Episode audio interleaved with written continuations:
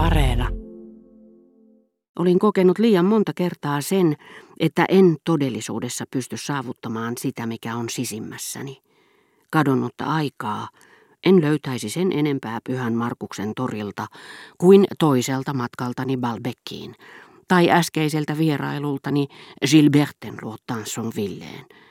Sillä matka, joka taas kerran loisi sen harhaluulon, että menneisyyden vaikutelmat ovat olemassa minun ulkopuolellani jonkin tietyn torin kulmassa, ei voinut olla etsimäni keino niiden tarkastelemiseen.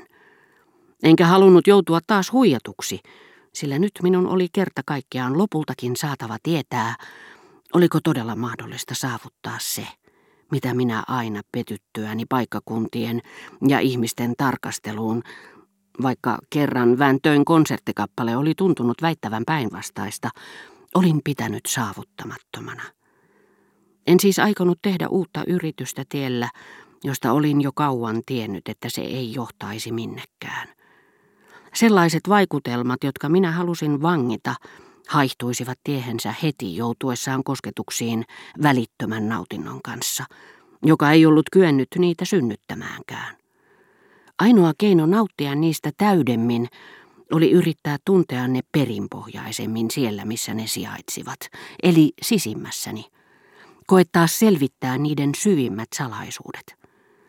En ollut kyennyt nauttimaan Balbekista, enkä olemaan onnellinen Albertinin kanssa, minkä olin huomannut vasta jälkeenpäin. Ja kun näin tein yhteenvedon elämässä kokemistani pettymyksistä, mikä sai minut uskomaan, että elämän todellisuus piili muualla kuin teoissa. Minä en suinkaan sattumanvaraisesti koonnut yhteen erilaisia toiveiden romahtamisia elämäni varrelta. Tunsin selvästi, että matkan tuottama pettymys ja rakkauden tuottama pettymys eivät olleet erilaisia pettymyksiä, vaan muunnelmia ihmisen kyvyttömyydestä toteuttaa itseään aineellisessa nautinnossa ja käytännön toimissa. Ja se kyvyttömyys vaihtelee tilanteen mukaan.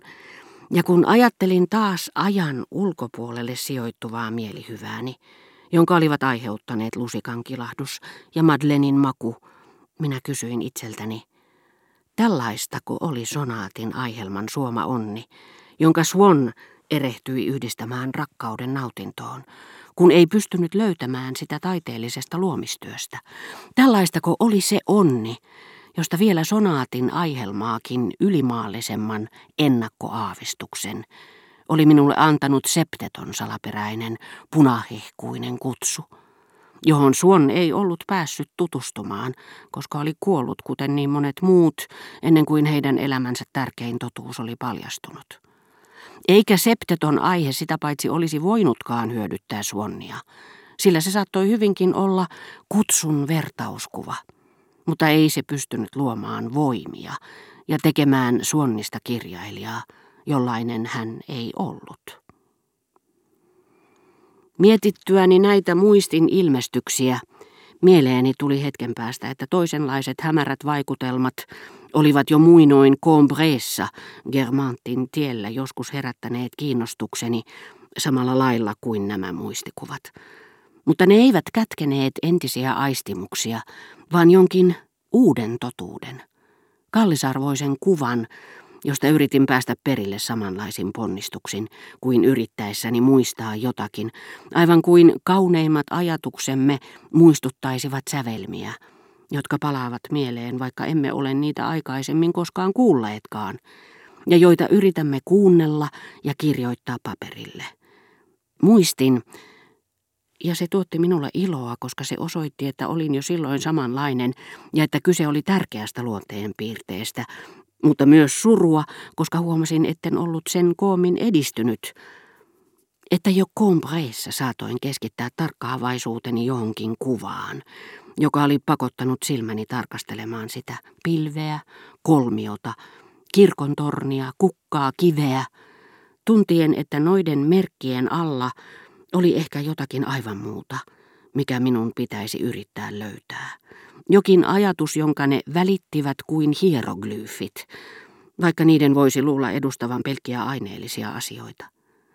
Merkkien tulkitseminen oli tietenkin vaikeaa, Mutta se oli ainoa keino saada niiden totuus luettavaan muotoon. Sillä totuudet, jotka järki sieppaa suoraan kirkkaan päivänvalon maailmasta, eivät ole yhtä syvällisiä, eivätkä yhtä ehdottoman välttämättömiä kuin ne, jotka elämä meidän tahtomattamme välittää meille jossakin vaikutelmassa, joka on aineellinen siksi, että koemme sen aistien kautta – mutta jonka henkisen merkityksen pystymme silti erottamaan. Eli sanalla sanoen, olkoon kyse Mahtaanvillen kirkontornien näkemisen kaltaisesta vaikutelmasta, tai epätasaisen kiveyksen tai Madlenin maun kokemisen kaltaisesta epämääräisestä muistikuvasta. Molemmissa tapauksissa oli yritettävä tulkita aistimukset merkkinä tietystä laista ja ideasta – ja pyrittävä ajattelemaan, eli houkuttelemaan esiin hämäristä se, mitä olin aistinut, ja muuttamaan se henkiseksi vastineekseen. Mutta tämä keino, joka tuntui minusta ainoalta, mitä muuta se olisi ollut kuin taideteoksen luominen. Ja heti johtopäätökset tulvivat mieleeni, sillä olkoon kyse epämääräisistä muistikuvista, kuten haarukan kilahduksesta tai Madlenin mausta, tai sitten sellaisista totuuksista, jotka on kirjoitettu käyttäen apuna kuvia, joiden merkitystä yritin hakea päästäni, missä kirkontornit ja ruohokasvit muodostivat mutkikkaan ja kukkivan taikakirjoituksen. Niiden tärkein tunnuspiirre oli, että en ollut vapaa valitsemaan niitä, vaan ne oli annettu minulle sellaisinaan. Ja tunsin, että juuri se oli merkki niiden aitoudesta. Minä en ollut mennyt etsimään pihalta epätasaista kiveystä, johon olin kompastunut. Juuri se, että aistimus oli syntynyt sattumalta ja väistämättömästi, takasi sen herättämän menneisyyden hetken ja sen nostattamien kuvien aitouden. Sillä ihminen tuntee, miten aistimus pyristelee kohti valoa ja iloitsee löytäessään uudestaan todellisuuden. Sattumanvaraisuus on aitouden tae myös koko taulussa – joka muodostuu aistimuksen mukanaan tuomista samanaikaisista vaikutelmista. Ja niissä on juuri oikeassa suhteessa valoa ja varjoa, korostetta ja poistoa, muistoa ja unohdusta. Mitä tietoinen muisti tai tarkkailu ei voi koskaan saavuttaa. Mitä taas tulee tuntemattomien merkkien sisäiseen kirjaan, ne tuntuvat olevan kohomerkkejä, joita tarkkaileva mieleni alitajuntaani tutkiessaan etsi, joihin se törmäili ja joita se kierteli kuin sukeltaja luodatessaan, jota kukaan ei voinut auttaa minua lukemaan millään säännöllä, sillä niiden merkkien lukeminen oli luova teko, jossa kukaan ei voi korvata meitä itseämme eikä edes tehdä yhteistyötä kanssamme. Miten monet sen takia hylkäävätkin kirjoittamisen – ja ottavat vaikka mitä tehtäviä välttyäkseen siltä.